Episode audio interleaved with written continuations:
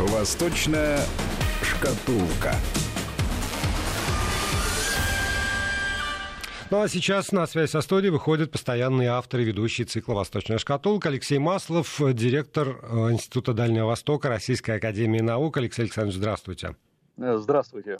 Я бы вот с чего хотел начать наш сегодняшний разговор. Вы постоянно рассказываете о том, что Китай так или иначе э, проявляет активность в разных регионах мира. Э, ну, конечно, прежде всего мы говорили там о Центральной Азии, но вот есть Закавказье. И если... Тут сразу два вопроса. Если сейчас уже сформулированная, там, высказанная позиция Китая относительно вот этого конфликта в Нагорном Карабахе, разгоревшегося вновь, вновь с новой силой. И есть ли у Китая э, какие-либо свои там, специфические интересы в том же Азербайджане, в Армении, в Турции, в регионе, о котором сейчас мы говорим? Ну, давайте честно говорить, у Китая есть кругом свои интересы. Э, более того, и в э, Азербайджане, и в Армении у Китая есть интересы, сепарированные друг от друга, и поэтому Китай очень аккуратно воздерживается от любых формулировок. Он освещает, но не формулирует причем дает в равной степени э, э, сообщения след новостей азербайджанской и армянской стороны. И здесь надо понимать вообще, почему так он поступает. Во-первых, для Китая Азербайджан – это новый растущий партнер. Э, и Китай только что буквально на прошлой неделе открыл новую ветку перевозок из Китая через Азербайджан и дальше в Европу. И это связано с тем, что грузы теперь в Европу доставляются по разным категориям товаров от трети до половины быстрее, чем это было до этого времени. То есть Китай сейчас э, активно через Азербайджан прорабатывает позицию как бы ввоза большинства товаров в Азербайджан, через Азербайджан и Турцию дальше в Европу. Китаю это очень выгодно, поэтому с Азербайджаном выстраиваются очень такие хорошие, добрые отношения. То есть это тот коридор, про который так долго говорили, там, э, через территорию России, но раньше он запустился как раз через э, южные направления. Да, да, потому что это оказалось выгоднее. Азербайджан э, быстрее пошел на, э, и, честно говоря, мягче вел себя, э, потому что э, Азербайджан э, нацелен на торговлю с Китаем нефтью, и, э, в общем, Китай не возражает, но, и, э, так сказать, концепция диверсификации покупки нефти у других стран, кроме э, стран Персидского залива и, честно говоря, кроме России, Азербайджан в эту концепцию очень хорошо вписывается. Более того, приблизительно с 2013 года и Азербайджан, и, и Китай подписали целый ряд соглашений по продаже в Китай нефти э, в обмен в том числе на оборудование для э, нефтяных скважин, для добычи нефти и так далее. То есть, и да, и, конечно, Китай серьезно нацелился на порты в Каспии, э, и опять-таки Азербайджан прекрасно в это дело вписывается. А, значит, а есть интересы в Армении, причем интерес следующий. В Армении, Армения рассматривается Китаем, конечно, как сельхозстрана, и э, Армения начала поставлять в Китай, пускай немного, но э, своей экологически, экологически чистой сельхозпродукции. Э, честно говоря, конечно, армянские поставки, ну, даже рядом не могут лежать, не могут сравниться с поставками из Азербайджана. Тем не менее, Армения, на мой взгляд, значительно шире открыла свои ворота для китайского образования. Э, в Армении существуют институты Конфуция, то есть китайские институты Конфуция. Э, на мой взгляд, также э, Китай целиком э, переподчинил себе преподавание всего, что связано с Китаем в Армении, причем как на... Так, связь.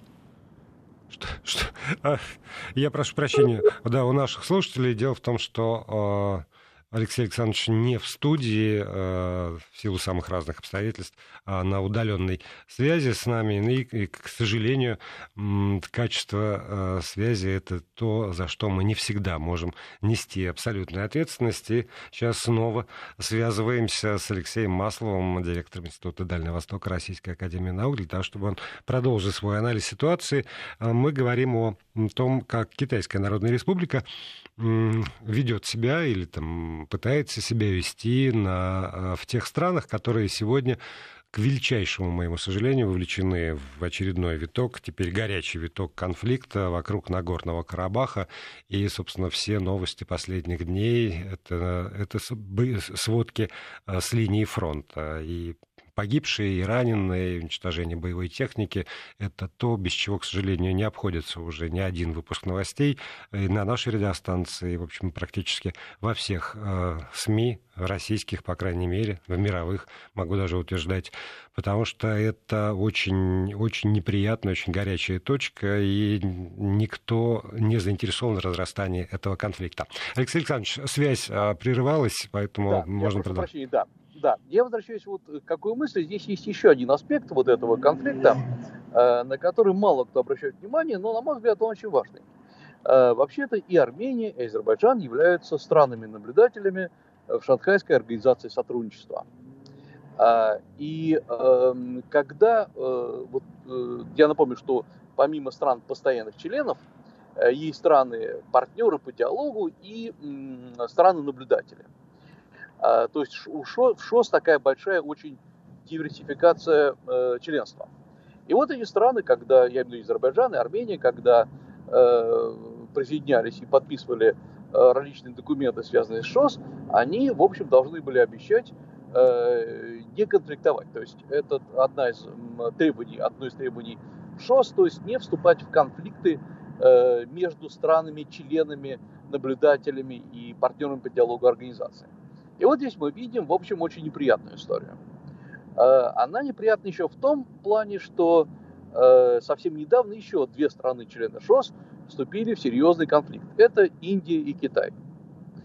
Э, при этом как раз вот российская позиция в ШОС, она очень жесткая поэтому в этом плане, что никаких конфликтов, это вообще основа как бы работы, для начала устраняем все конфликты. Э, работаем, самое главное, не в области какого-то гуманитарного сотрудничества, а прежде всего в области безопасности. Э, потому что иначе ШОС э, не имеет как бы ценности. И в этом плане вдруг мы видим вот сейчас конфликт Азербайджана и Армении. На мой взгляд, вот понятно, что еще долго будем разбираться с тем, кто сделал, грубо говоря, первый выстрел, кто провоцировал, причем здесь Турция, кто вообще пытается вбить клин между России и э, Армении с одной стороны, Азербайджаном и Турцией с другой стороны. Кто хочет, кстати говоря, очевидно, поссорить Россию с Турцией, с которой и так были сложные отношения. Это, еще раз говорю, это будем еще долго, долго разбираться. Но есть один момент, который э, вот сейчас надо понимать.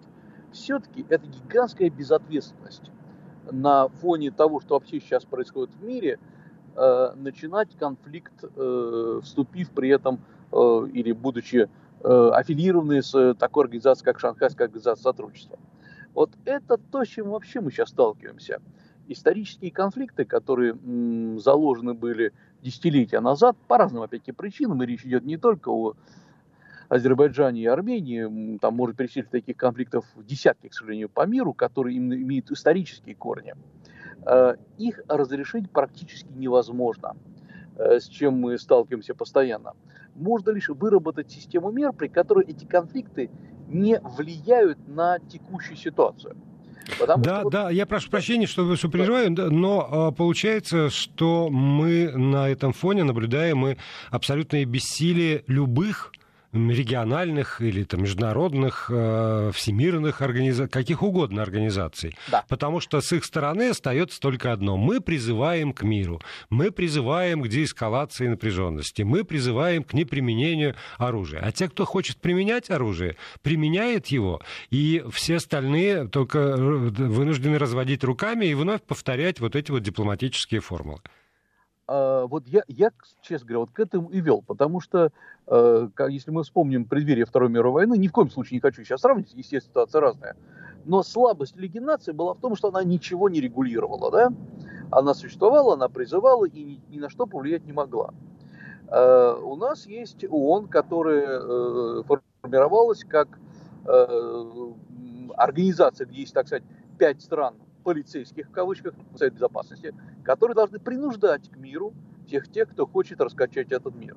И это было очень актуально. И самое главное, всем понятно, после Второй мировой войны. То есть вот там, в 1945 году и далее было понятно, что сейчас, что самое главное, чтобы кто-то заставлял людей не воевать, заставлял страны не сталкиваться лбами с друг другом.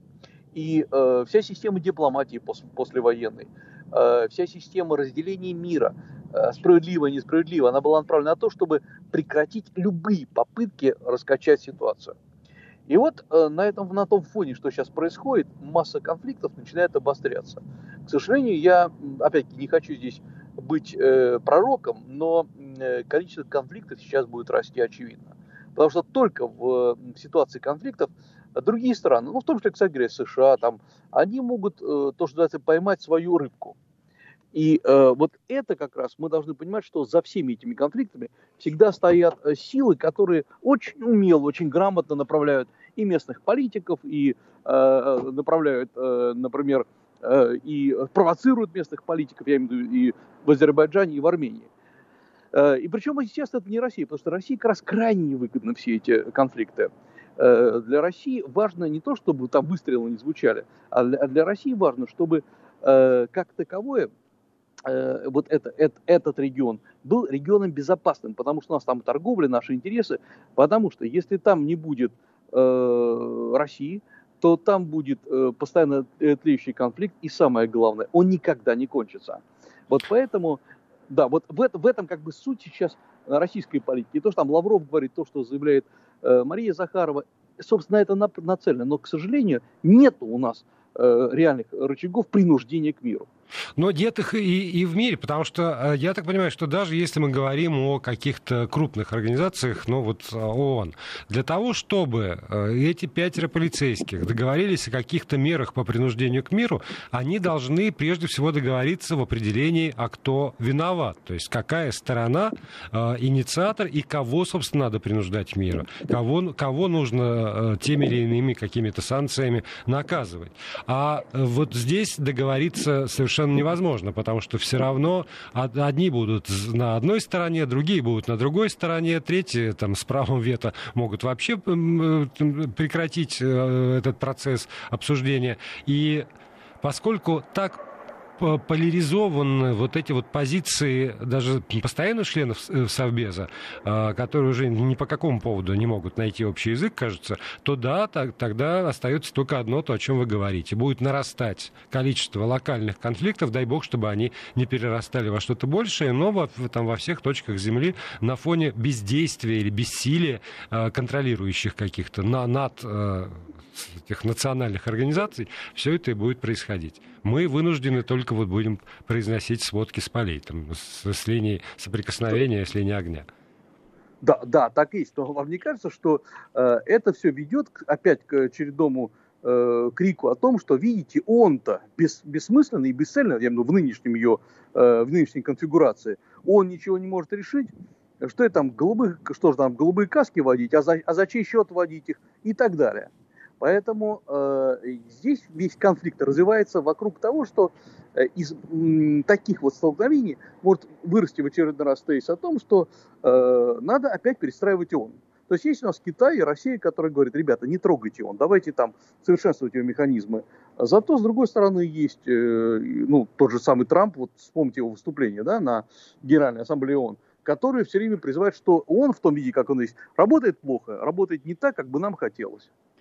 Вот я думаю, что вот, вот опасность этих конфликтов в том, что из них могут делаться долгоиграющие выводы, которые могут привести вообще к разрушению нынешних мер безопасности. Да, но при этом, смотрите, мы же там, э, и я, и Трамп, там кто угодно, мы сразу пере переходим на уровень Организации Объединенных Наций. Но при этом э, вы начали с того, что и Армения, и Азербайджан входят, например, в Шанхайскую организацию сотрудничества. Там и Армения, и Азербайджан худо-бедно, так или иначе, э, входят в то, что уже мало кто помнит, называется СНГ. А, есть да. еще, еще какие-то структуры. И вот эти структуры, мне кажется, могли бы найти способы а, так или иначе воздействовать, не, не а, делегируя это все обязательно в Совет Безопасности а... Организации Объединенных Наций, но у них либо нет инструментария, тут вот это скорее вопрос, либо нет желания. А, я думаю, что нет инструментария. Самое главное, давайте честно говорить, ситуация, они упустили ситуацию. Но все же знали, что она существует, что она такая вяло текущая, тлеющая ситуация. А, и, ну, как говорится, пока ничего не порвалось, вот не будем этим заниматься. Ведь когда действительно был произведен первый выстрел, первый запуск там, ракеты, все, с этого момента наступает как бы другая фаза. А все надо было решать до этого момента. Сейчас нам приходится только ждать, пока агрессия друг друга ослабеет, э, и э, можно будет садить за стол переговоров. Все равно заканчивать э, войну придется дипломатам. А пока что говорят военные. Вот нам, опять-таки, придется выжидать сейчас, и это все может перерасти в такую взаимную ненависть и неприятие. Э, втянут туда и пытаются втянуть, по крайней мере, и Россию, и Турция, мы видим, э, здесь не последнюю роль играет. Тут же США сейчас будут выступать, что, видите, без нас никуда, даже в этом регионе. Так что это, это еще раз говорю, это такой тлеющий конфликт, который взорвался, и тут же сейчас все страны попытаются на этом отпиариться. Алексей Маслов остается с нами, директор Института Дальнего Востока Российской Академии Наук. Мы продолжим программу «Восточная шкатулка» сразу после выпуска новостей. «Восточная шкатулка». Продолжаем программу. И в студии Алексей Маслов, директор Института Дальнего Востока, Российской Академии Наук. Алексей Александрович, рад вас приветствовать здесь. Аналогично. А, связь теперь будет зависеть уже исключительно от нас. А, я напомню слушателям, если есть желание задать свой вопрос, прислать комментарии, не стесняйтесь, 8 903 170 63 63 в WhatsApp и Viber, либо платные смс на короткий номер 5533 со словом «Вести» в начале текста. Но а, вот что я хотел бы у вас спросить, есть ли вообще существует ответ на этот вопрос. Например, читаю я сообщение ТАСС. 29 сентября, Пекин. Китайские медики за минувшие сутки выявили 12 новых случаев заражения коронавирусом. Все инфицированные прибыли в Китай из-за рубежа. Пять выявлено в Шанхае, по три там-то и там-то, один там-то и там-то. Вот, и э, всего э, с начала пандемии, я напомню нашим слушателям, может быть, кто-то не помнит, Китай первым э, заявил о том, что началась эпидемия коронавируса, общее количество зараженных достигло 85 тысяч 384 человек, умерли 4634 человека. Вы можете сравнить эти данные с данными всех, кажется, остальных стран мира уже на сегодня. И я не понимаю. 12 новых случаев заражения, когда мы фиксируем в Москве две с лишним тысячи, когда Европа фиксирует резкий всплеск. Как? Ну, я объясню. Э, во-первых, конечно, все подозревают, что Китай все, все врет. Но это стандартная история. Китай все врет, но пока Китай, э, китайцев не смогли поймать на обмане вот в тот в период вспышки и, э, как мы уже говорили, там, может быть, было чуть больше, но э, порядок цифр был правильный. И вот действительно в Китае там 86 тысяч людей заразилось. Но крематории же по всей стране не работали с, с повышенной нет, нагрузкой, нет. так что вот нет. дымилось. Всё. Мы, мы смотрели, вычисляли, э, потому что ну, есть целый ряд костных факторов, я уже говорил. Например, это закупки и доставка оборудования, количество включенных мобильных телефонов. Понимаете, если бы умерло бы там десятки миллионов, то телефоны бы выключились и так далее. Э, там потребление электричества. То есть это не ахти как сложно, здесь не надо быть опытным разведчиком, чтобы понять, сколько людей там погибает. Ну, по крайней мере, речь идет о 86 тысячах заболевших или там 86 миллионах. Э, напомню, что умерло, погибло вот сейчас э, могу ошибиться точной цифры, но около 4600 человек. Если 4634 человека. Ну, вот это на сегодняшний да, день да, они да, вот да. говорят. А, и правда, последние дни показывают, что ежедневный прирост заболеваемости э, от 20 там, до 12 человек, плюс-минус там где-то 21, то есть вспышек нет серьезных.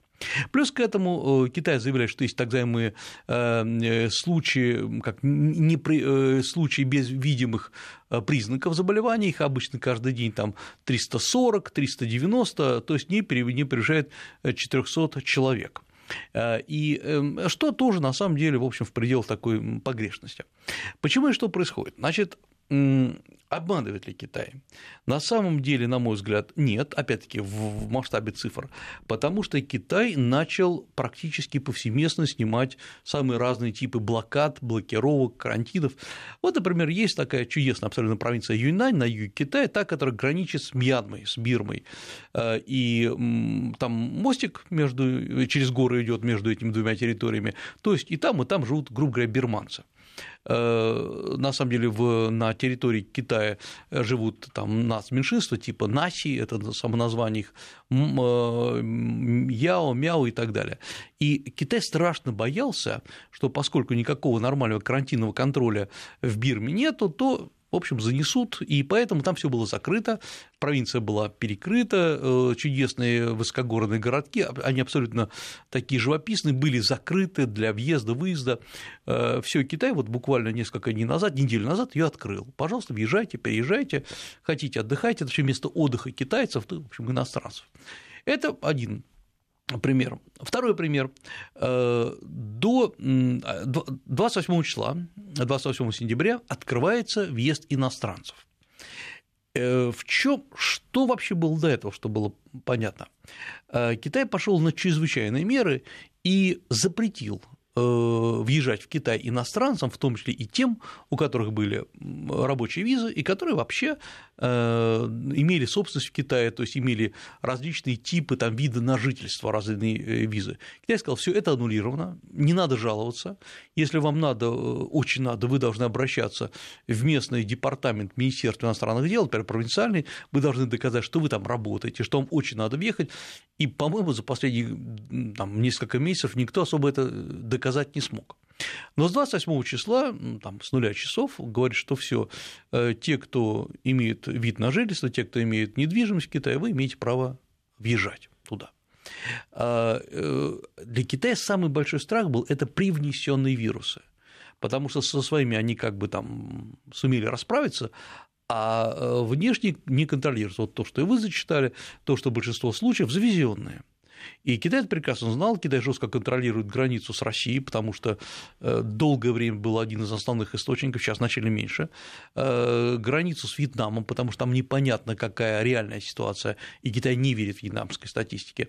Естественно, там перекрытые рейсы были с Великобританией, с Бразилией. Сейчас Китай восстанавливает.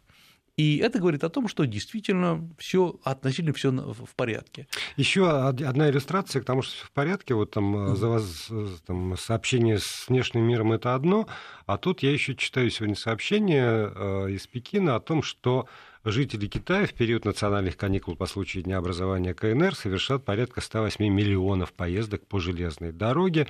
Вот это такое традиционное время для путешествий из то есть внутри страны они вообще никак не перекрывают. И я не сомневаюсь, что они совершат, да. да. А, они перекрывают каким образом? Значит, пока что в некоторых местах запрещены массовые, э, массовые гуляния, грубо говоря, закрыты кинотеатры, э, закрыты караоке-бары, но, например, кафе обычные работают, конечно, и, э, то есть, Китай бы не стал открывать, вот если бы действительно дело было бы плохо. Ну да, то, то, о чем мы говорили в январе, когда просто там взяли провинцию, тудымс, накрыли колпаком практически, а вот мышь а вот, не проскочит. А на мой взгляд, это оказалось э, единственным, вот как сейчас мы понимаем, правильным методом. Э, и вот Китай сделал одну, казалось бы, простую вещь, она примитивная очень, но она базируется на э, вот этом китайском, что ли, сознании, которое иногда нам кажется хитрым, на самом деле оно очень прямолинейно – брать и делать все быстро и в один момент. Ну, потому что э, главное э, спасти страну. Здесь, конечно, сразу возникает много вопросов, и мы о них говорили, о том, что как Китай так четко знал возможности распространения, вирулентности этого вируса, почему сначала был заблокирован район города, где находится эта лаборатория, потом сам город Ухань, потом вся провинция, как они так все быстро сообразили. Это вопрос, там, вся теория заговора, они, они всегда интересные. Но Китай сработал очень четко. И никаких других методов, как мы видим, не работает. Их не существует. Э, и Китай выкрутился без, эм, э, без вакцины. Да, Китай сейчас создает, он говорит, что создал, но он-то победил без вакцины. Китай э, сейчас думает, это очень серьезный вопрос, что делать с Гонконгом. Вообще граница с Гонконгом пока вот по эпидемиологическим причинам закрыта. И там нужно брать э, специальное разрешение, чтобы въехать из э, материка, то, что называется, в Гонконг. Для Гонконга это чудовищный абсолютно удар, потому что э, в годовом измерении количество туристов упало на 90% в Гонконг. А это вот точно эпидемиологическая ситуация? Вот. Или это еще и политический рычаг, который Китай, в общем, удачно использовал? Как говорят на пресс-конференциях, спасибо за ваш вопрос. Да, да, да, спасибо, очень интересный вопрос. Я как раз собирался сам на него ответить. Ну, конечно, это не только по этим причинам, в конце концов, чем Гонконг включается от, э, там, от горы Шэньчжэнь, которая находится напротив. Но э, сейчас устанавливают, скорее всего, будет установлена квота, сколько людей вообще может въехать в обе стороны, потому что Китай, конечно, они пока опасаются Гонконга по всем причинам. В Гонконге немного они подавили эти манифестации, но тлеющий огонек там есть, конечно. И э, Китай сейчас очень боится то, что называется второго удара. Он правильно боится. Второй удар – это вот когда на фоне коронавируса, который, конечно, Китай все таки победил, надо признаться, э, начнутся стрессы совсем другого свойства. Гонконг, Синьцзян опять шумит у нас, э, странная история с, монголами, которые выступают за э, возвращение преподавания предметов на национальном языке в Китае. То есть в Китае начались национальные конфликты. Позавчера, нет, вчера Си Цзиньпин выступает на национальном телевидении, ну, естественно, он выступает на заседании ЦК и говорит, предлагает новую программу развития Синьцзяна. То есть я напомню, что последние э, несколько месяцев идет постоянная атака, что в Синьцзяне созданы концлагеря в прямом смысле этого слова, что э, мусульманские меньшинства, в том числе прежде всего уйгуры, они да, там содержатся. Там разрушены мечети да, в количестве да, да. там тысячи с чем-то. Да, и это постоянно мусолится. И вот Си Цзиньпин, не обсуждая вот эти обвинения, он выступает и говорит, что вы знаете, у нас есть там 3-4 важных пункта. Во-первых, мы резко увеличиваем финансирование Синьцзяна. Во-вторых, мы вводим переподготовку кадров, читай как хочешь э, развиваем местные университеты, э, развиваем переподготовку партийных кадров. Э, Синьцзян должен быть процветающим и хорошим. Сейчас 6 секунд паузы. Вести ФМ. Продолжаем программу. Алексей Маслов, директор Института Дальнего Востока Российской Академии Наук. А, и э, э, вот Си Цзиньпин выступает, это такая, такая большая очень концептуальная речь, э, не обычная речь такая вот партийного пропагандиста, а она базируется на том, что вложим, инвестируем, разовьем, и это ответ. Потому что можно много там Китая критиковать по поводу его национальной политики, но вот как-то я всегда хочу задать вопрос, ребята, что вы предлагаете другое? Вот кто был в Синьцзяне,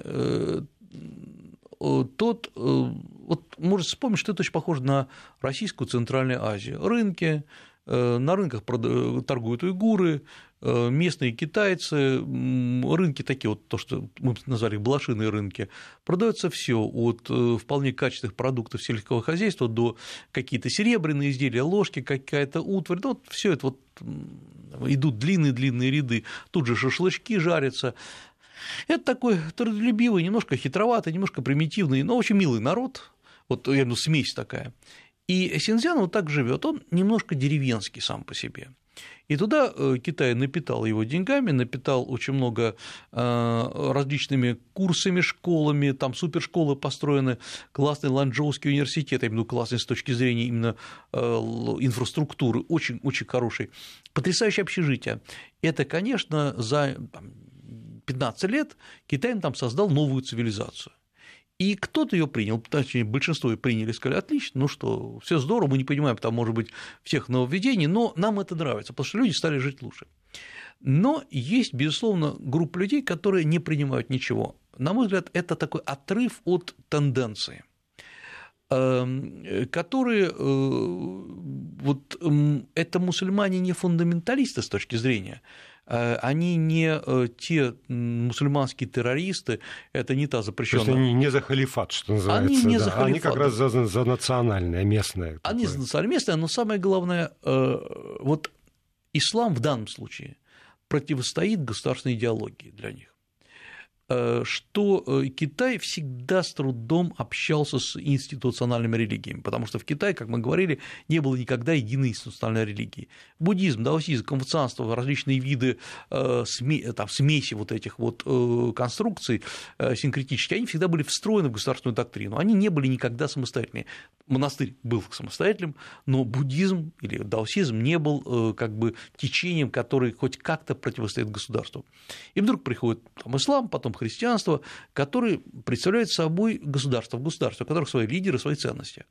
И Китай удачно до поры до времени растворял это все внутри вот этой вот большой китайской цивилизации. Но потом, оказывается, вот сейчас э, часть ислама, часть мусульман, э, они живут все-таки внутри своих стандартов, которые, конечно, не китайские государственные стандарты.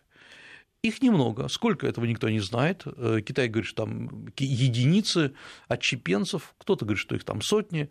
Очень сложно установить. Но с ними надо что-то делать. Ни одно государство не потерпит у себя людей, которые представляют собой потенциальную террористическую угрозу.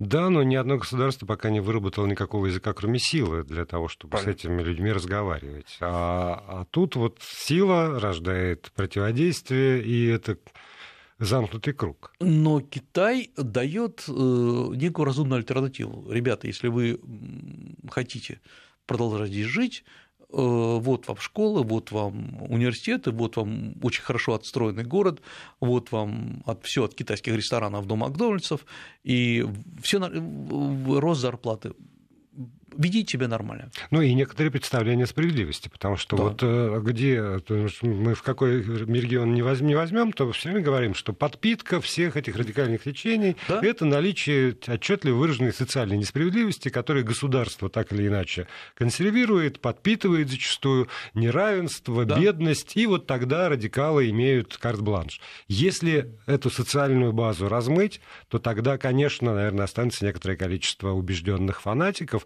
но не будет вот этой вот подпитки массовой. Потому что там сытые, довольные люди, они, в общем, не хотят, как э, правило, ничего радикального. Там есть, э, вообще-то да, но еще надо людям объяснить, что то, что вы получаете от государства, это э, ну, в известной степени дается вам за вашу лояльность.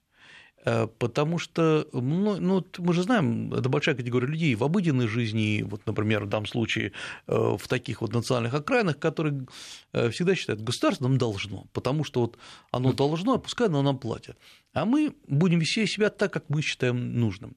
Это такое потребительское отношение, это не социальный договор. Китай привык к социальному договору. Ребята, мы вас кормим, поем, все у вас нормально, мы вас защищаем, мы вам даем образование, но вы все таки играете по нашим правилам. И вы должны знать, что мы это делаем, да. потому что вы должны в ответ тот-то и тот. Да, и если вы этого не понимаете, мы вас, да, действительно силком затащим в школу перевоспитания, объясним вам э, политику партии, э, нравится вам это или не нравится. Эм, потому что вы газет не читаете, вы не слушаете радио, вы не смотрите телевидение, да, э, может быть, выступление партийных лидеров по телевизору – это не самая увлекательная э, э, телепередача, но нам придется вам рассказать, где вы живете. Вы живете в государстве. Вот просто всегда есть категория людей в любом государстве, которая считает, что государство не существует, оно, или точнее, оно несущественно для них. Э, сектантство начинается тогда, когда мы говорим, что наши ценности государственные, какие угодно, они ценнее, чем все остальные. И э, это в конечном счете всегда выливается в то, что э, начинается в любом, в любом виде терроризм. Терроризм начинается не тогда, когда кто-то кого-то взорвал, это одно из проявлений, а начинается тогда, как, когда человек считает, что за счет угроз, за счет э, угроз, в том числе внутри своей семьи, за счет предупреждения своих детей к своей вере, э, люди должны э, верить больше в них, чем в государство. И как в этот момент государство теряет свой смысл. И чтобы его приобрести, государству приходится применять силу. Вот Китай, он умело играет между силой и быкудом и пряником. Э, обвинять его в чем-то, да, еще раз говорю, можно сколько угодно, и ни одна политика не идеальна. Вопрос в другом, что вы еще предлагаете? Вот, вот как отрегулировать этих людей? Я напомню, что Синьцзян находится в той же самой проекции, в той же самой области, над, над ним Казахстан, рядом Россия, рядом Китай. Вы хотите решать эти проблемы? Казахстан, Россия. Китай вот решает так. США может сколько угодно издеваться над Китаем в этом плане, но они же ничего не предлагают. Ну, тут еще сталкивается, как мне кажется, какая-то глобальная тенденция, которая шла а, о, а, как, о размывании государства. Угу. Когда государство, когда оно передает какие-то там свои функции на национальный уровень, какие-то гражданскому обществу, от чего-то отказывается, перестает быть таким традиционным государством, и все равно так или иначе там знают эти люди об этих тенденциях или нет, но вот эти вот какие-то ветры, которые в мире дуют, они так или иначе раздувают какие-то вещи. И тут Китай заявляет о том, что а мы другое государство, которое никому ничего не передает, ни туда, ни вверх, ни вниз, мы решаем свои вопрос сами, мы остаемся государством. Да. И в этом смысле Китай сегодня а, такое немножко отдельное государство от э, ну, там, от западной цивилизации, которая по-другому подходит к решению этих вопросов. Но мы с вами об этом будем говорить уже в следующей программе. Спасибо большое. Алексей Маслов, директор Института Дальнего Востока РАН.